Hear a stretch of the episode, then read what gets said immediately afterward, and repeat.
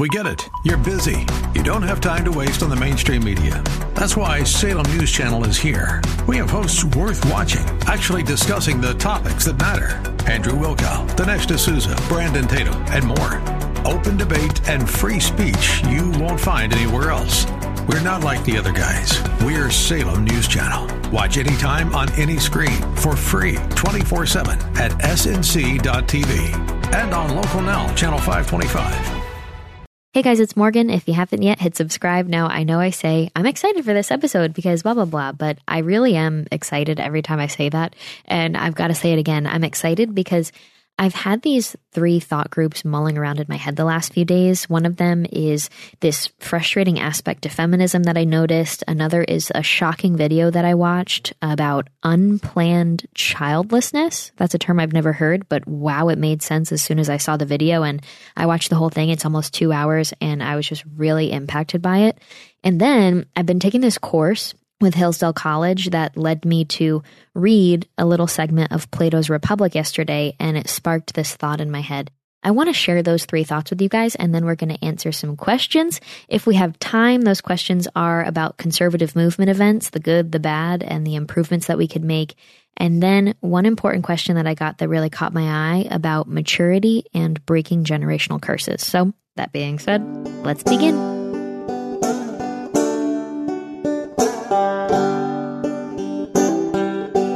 Of course, just when you thought it couldn't get any better, Mike Lindell with MyPillow is launching MyPillow 2.0. When Mike invented MyPillow, it had everything you could ever want in a pillow. Now, nearly 20 years later, he discovered a new technology that makes it even better. The MyPillow 2.0 has the patented adjustable fill of the original MyPillow, and now with a brand new fabric that's made with a temperature-regulating thread. The MyPillow 2.0 is the softest, smoothest, coolest pillow you'll ever own. For my exclusive listeners, the MyPillow 2.0 is buy one, get one free with promo code Morgan. The temperature-regulating technology is 100% made in the USA and comes with a 10-year warranty, 60-day money-back guarantee. Go to MyPillow.com, use promo code Morgan. That's buy one, get one free. MyPillow.com, promo code Morgan. Thank you. Okay, so I hope everybody had a nice weekend. I want to start out with my three thoughts. Thought number one, I'll give you a little backstory. I basically love listening to things, watching things, or listening to like audiobooks and stuff or YouTube videos in the background when I'm cleaning, doing chores, cooking, all that stuff. I just love listening to things whenever I have some downtime because I like learning new things. Now, what I found interesting is that on my Explore page, I often get a lot of, women-focused stuff, and it's not necessarily stuff I agree with. But what I've noticed is this trend of reactions or compilations of celebrities, mostly like singers and actresses, and it's usually a headline of something like, compilation of the best moments of women fighting against sexism and sexist questions or misogynistic questions from the press. And so, after seeing this general theme promoted on my timeline so much, I decided to click and watch this compilation of different moments where women stood up to misogyny and sexism.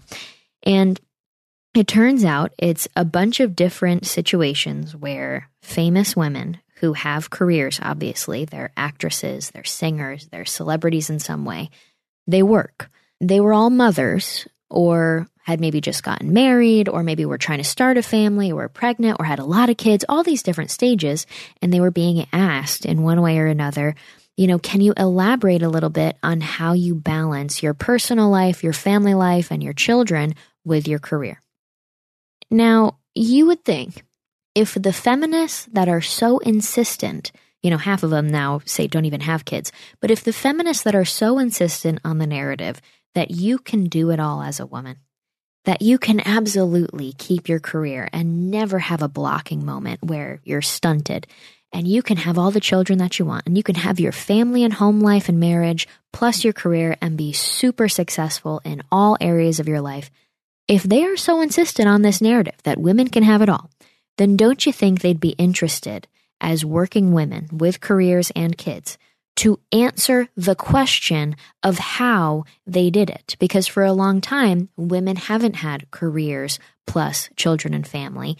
They usually were the homemakers. They were the women keeping the home and embracing family. And then in certain situations, yeah, they would have to go to work. But now the feminists are promoting this message that it's really empowering to do both and that it's totally possible, even though it's very, very difficult to do, right? We all know this.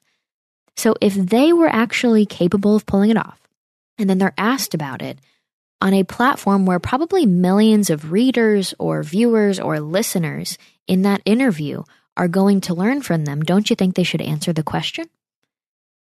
They insist that women can do it all and that we've been able to do it all and that they're doing it all, of course, right? So then perhaps when they are asked how to actually pull that off by a reporter or a journalist, and the women that are listening to that interview or watching the interview who look up to those celebrities are genuinely and respectfully curious and want to hear how you balanced it all, you should probably, female feminist celebrities that can do it all apparently, you should probably humble yourself a little bit and answer the question and provide your insight. Now, that's what I thought was going to happen. Like, you know, working moms explaining how they balanced things, explaining their routine, explaining that, yes, it gets difficult sometimes, but X, Y, Z. I'm sorry, but that's not what ended up happening in those videos that I was watching, you guys. And that's why I wanted to bring it up on the show. Because it like totally goes against their narrative that it's totally possible to do it all. It's totally fine. I'm doing it. Look at me. I'm the one doing it. I have it all. Okay, then please explain how you did it. Because in reality, when they are asked these questions, these honest, genuine questions of like, hey, how did you pull it off? Women around the country are curious. They go, oh, are you going to ask all the men in the room that question tonight? And it's like, and that was the end of the interview. They had that cool slam shutdown of that sexist, misogynist reporter who dared to ask that question, even though oftentimes it was a woman asking the female celebrity the question. So just think about how that doesn't really make sense, right? You know what I mean? It's like, it doesn't make sense. You should want to answer that question for the benefit of all women out there that are trying to live up to the standard that you're setting, and then you're not even giving them the basic information or insight from your experiences on how you did it and how they could maybe do the same. Instead, you had some cool one-liner shutdown of a now sexist, misogynist female reporter asking you an honest question. So yeah, that deserved a little Morgenthau in my podcast notes today because I just wanted to bring that up of how it doesn't make sense. Let's move on to the second one. I'm sorry, I'm just like really enjoying these topics and they've been in my head for a long time. So to get to like talk them out is enjoyable to me. Maybe that's weird. Okay, number two. Like I said, I listen to things and watch things whenever I'm doing chores or cooking or cleaning in the kitchen.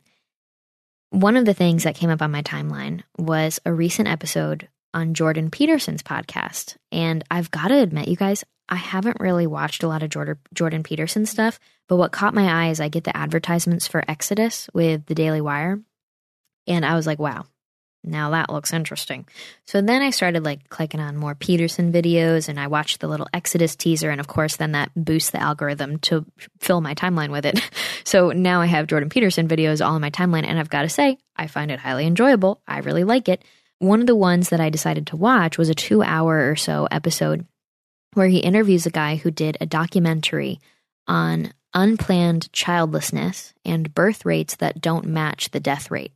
So population decline and how it's a serious problem. But the episode title for Jordan Peterson's podcast where he interviews the guy is something along the lines of like the epidemic that no one talks about, unplanned childlessness. And I wanted to include a little segment, but let me just talk about the title first. I mean, unplanned childlessness. We have a lot of problems in terms of family not exactly being promoted, motherhood not exactly being promoted, fatherhood not being promoted. You have like so many different factors, right? It's not like, gee, if we could just convince women to want to have kids, then all the world's problems will be solved, all the relational problems, all the familial problems, totally solved with just this one simple solution, snap of a finger kind of thing. No, it's a problem of women want empowerment and they've been raised to think and believe that they're the exact same as men. So they go to school, they get a career, and then they go, wait a second, I'm almost 30 and I feel this desire to nurture little babies and I don't have any of my own. I don't even have a boyfriend because I'm super single and empowered. And so then they try and settle down and what do you know? They try and settle down and by the time maybe they're lucky enough to actually find a love of their life, they're both in their 30s and they're experiencing infertility. So there's that problem. There's also the issue of hormonal issues caused by birth control. And we've talked about that in other episodes. And then, of course, on the men's side, you don't exactly have men excited to want to settle down. And there's all those different problems with that as well. Like, this is not one person being the culprit causing all the problems, but we have a lot of serious issues that we need to look at. So he talks about those in the episode and stuff, but this idea of unplanned childlessness takes away the issue of the woke left telling women that they should be more empowered and decide to not have kids because it'll drag down their career, stuff like that. Take that out of it, of like the left literally saying kids are going to cause more issues with the climate and destroy the earth, so we shouldn't procreate, all that stuff. Take away the economic issues of, oh, people don't have kids because they can't afford it, all those different factors. And then put it into the box of there's actually a massive issue of people that would like to have kids but cannot. And that's what he really explores, investigates, all that jazz. And it turns out it's because society, we're put on this path, and they'll talk about it in the video I'm about to show you. We're put on this path, and they tell us you got to do these certain things. You got to get this certain education. You got to seek that job and career. You've got to do all these things and live it up. And then nobody ever actually guides us on the family part, on the personal relationship part. And it's up to us to kind of figure all the rest of that out. And by the time we do, scientifically, it's just not in our favor. So what you're going to hear soon is a shocking statistic that after 30 years old, if a woman hasn't had a kid by the time that she's 30 years old, her chances of ever having a child become 50%. Did you know that? No, probably not. I didn't know that, and I love these topics. I had no idea. So I'm 26, and I'm over here peeing my pants out of nerves all of a sudden of like, whoa. So you're saying that there's a lot of women out there that are excited to do this, and they haven't fallen to the woke left and all that jazz, but because society has pushed it into us into thinking that it's okay to have kids later, to do all that stuff a little bit later, we are now falling victim to, quote, unplanned childlessness. And now it's a mental issue that people are having to come to grips with, because they're like, wait a second, that's me. I'm now in my mid to late 30s, and I always assumed that the family thing would just happen when I settled down, and now it's not happening. I mean, it was fascinating, you guys. You've got to watch the actual video. But for now, I screen recorded this little section that caught my attention of, we're put on this path, no one guides us, and by the time we figure it out and settle down, because in our hearts we're like, wait, this is what I really want, it's almost too late. Shocking. So here we go. What happens to the people who end up without children? Well, there's no path to it. Right. The path is education, education, education, usually. Not for everyone, but... And then debt. Sure, debt. Yeah. But that's not the driver, because education in some countries is much lower than the US. So some people will say, oh, that's the problem. Yeah. It's not a good thing. It can't help. Yeah. And that's career. And no one is guiding people to say, actually, there is a moment in time when you really need to prioritize this.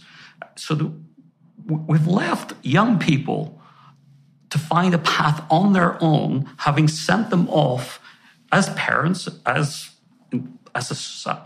societies, to find a path in life that will get them to where they want to be, which everyone, I think, implicitly assumes, for most people, not all, will involve love and will involve children. Yeah.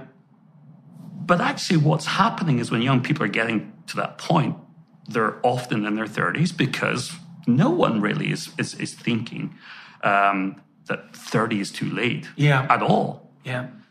But, I mean, just another statistic, if you look across every country we had data on, the probability of becoming a mother, it's on women again, the probability of someone without children age 30 ever becoming a parent at most is 50%.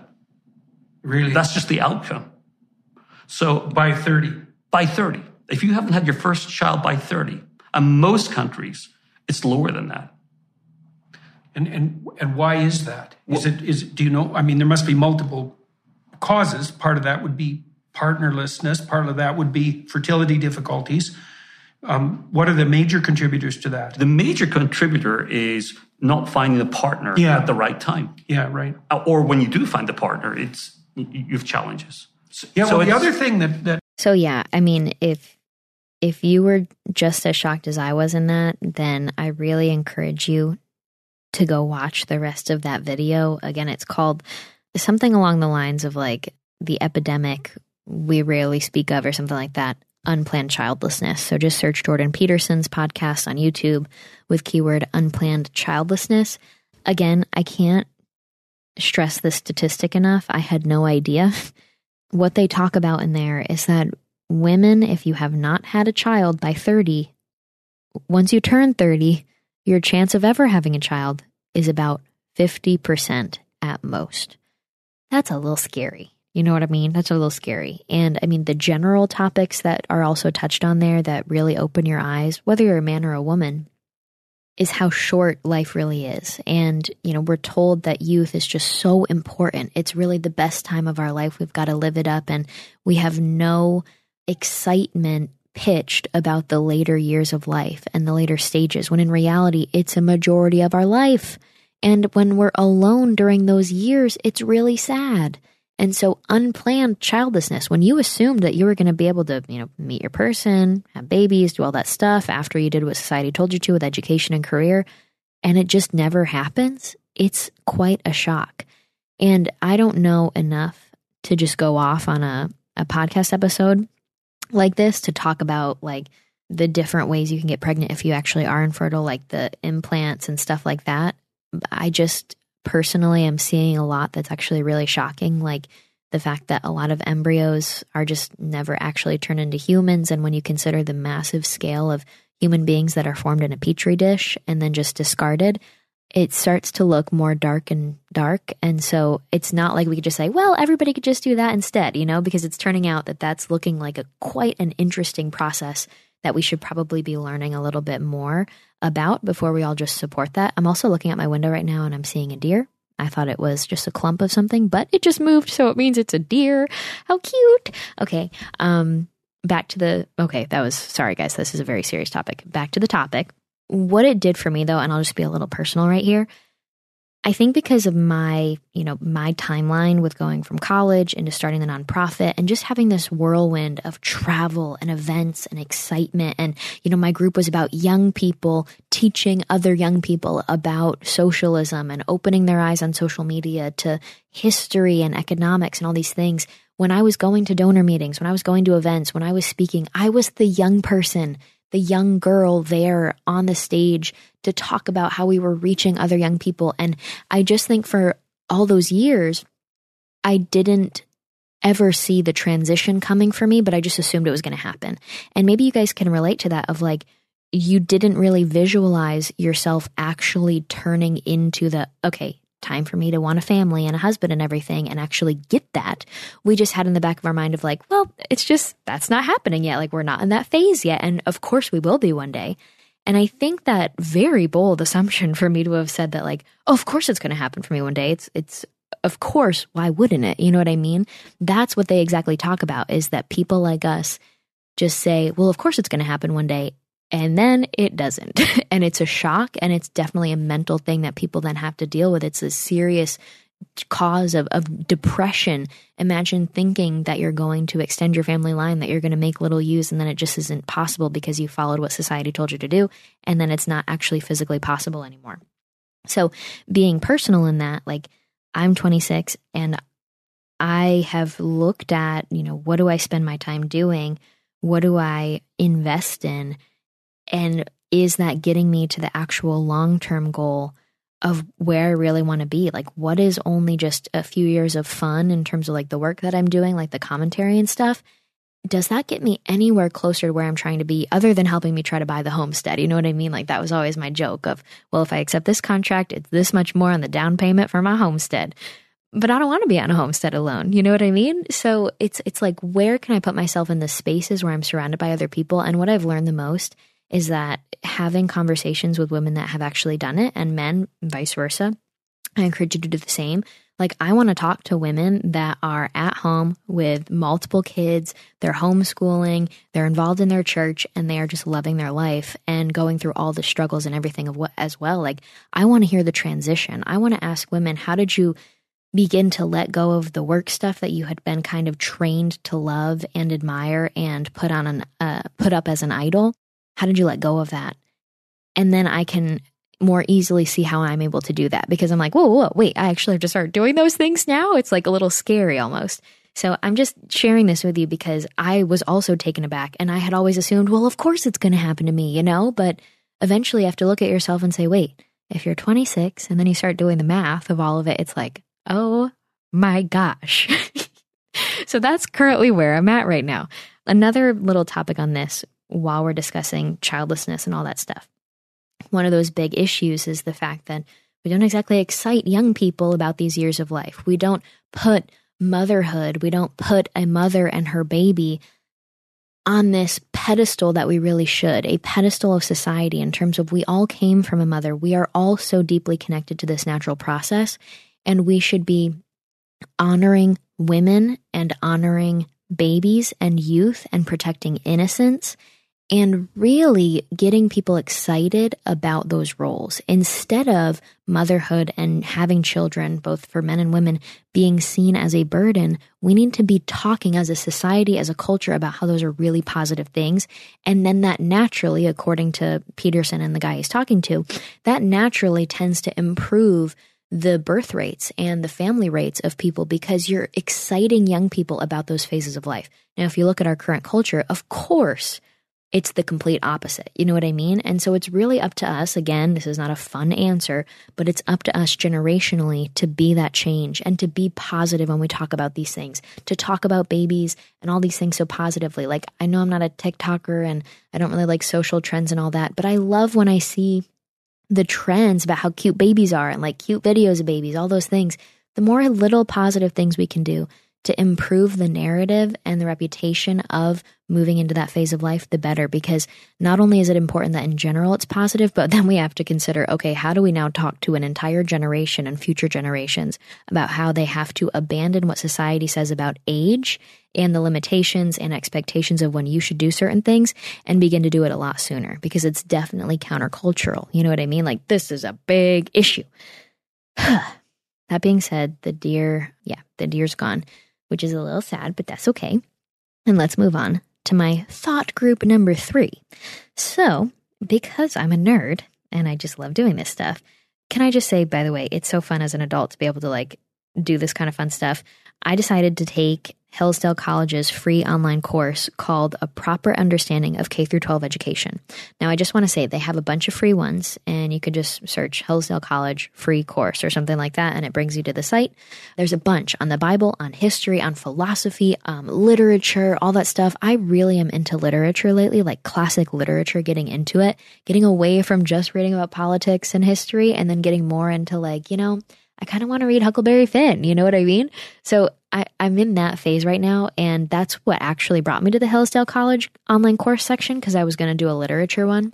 And then I plan on doing children's literature. There's classic children's literature as a course, and I want to do that because I think it's really important to incorporate in homeschool and all that jazz. But I don't have any kids or anything right now, so it's like I could do that one later, right? It's not necessary right now.